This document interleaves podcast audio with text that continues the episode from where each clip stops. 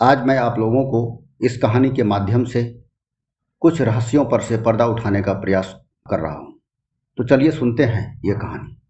अद्भुत कहानी में आपका स्वागत है। इस चैनल को सब्सक्राइब या फॉलो करना नहीं भूलिएगा।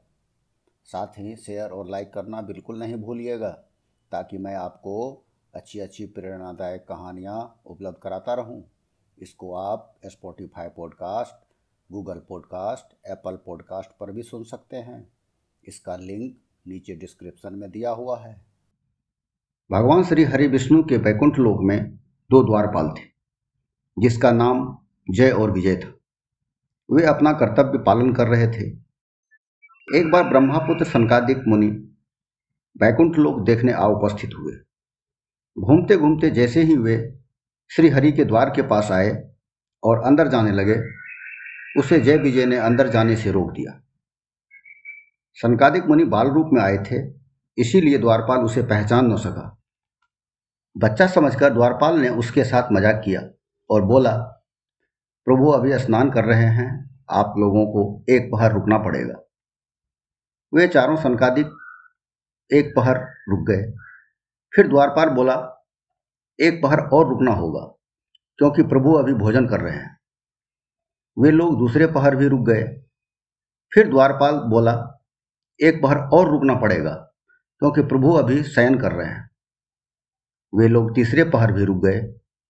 फिर भी जब उन्हें बच्चे समझकर जाने नहीं दिया गया, तब संकादिक ऋषि को क्रोध आ गया।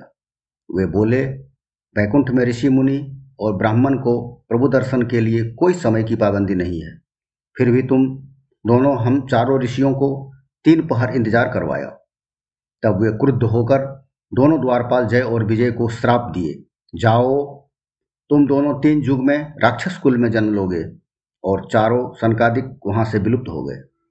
ये बात जब प्रभु श्री हरि को मालूम हुई, तब वे बोले, तुम लोगों को उनके साथ मज़ाक नहीं करना चाहिए। मुनि का श्राप है, इसमें मैं भी कुछ नहीं कर सकता हूँ। तुम दोनों को उन्हीं के शरण में जाना होगा।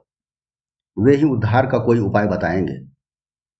तब जय और विजय उसी क्षण संकादिक मुनि के पास पहुँच गए। प्रणाम कर अपनी गलती स्वीकार किए और उस श्राप से मुक्ति का उपाय पूछा। तब संकादिक मुनि प्रसन्न होकर बोले, श्राप तो निष्फल नहीं होगा, लेकिन उस योनि से मुक्ति का उपाय बतलाता हूँ। तुम्हारा जन्म महाप्रतापी राक्षस के रूप में होगा।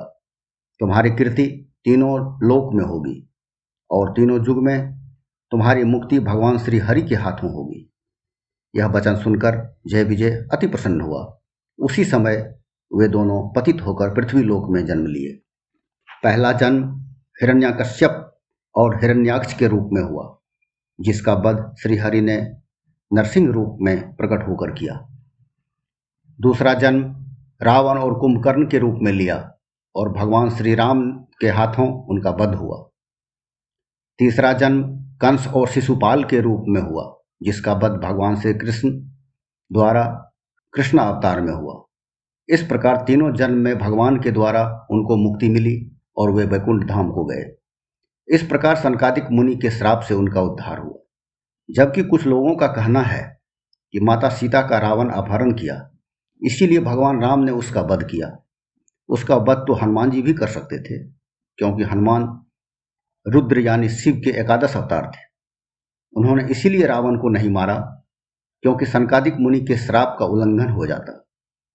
सनकादिक मुनि के श्राप से मुक्ति हेतु उसे भगवान श्री हरि विष्णु जो त्रेता में राम के रूप में आए, उन्हीं के हाथों होना था। साक्षात माता सीता को तो हरम दूर, उसे छू भी नहीं सकता रावण। वहीं पर जलकर भस्म हो जाता। साथ ही इतना ही नहीं, जिस वक्त लक्ष्मण ने कुटी के चारों बगल लक्ष्मण रेखा खींचा था उसको कोई भी पार नहीं कर सकता। ये भगवान श्री राम की माया थी। लक्ष्मण रेखा पार करने से पहले ही माता सीता अग्निदेव के पास चली गई। वह रावण जो सीता को ले गया था, वह माया की सीता थी। वही माया सीता को जब अशोक वाटिका से लाया गया तो उसे राम भगवान के पास आने से पहले अग्नि परीक्षा देनी पड़ी थी। वहीं पर माया सीता अग्नि में प्रवेश कर गई और वास्तविक सीता उससे बाहर निकली। यही है मायापति राम द्वारा रावण का बध की कहानी।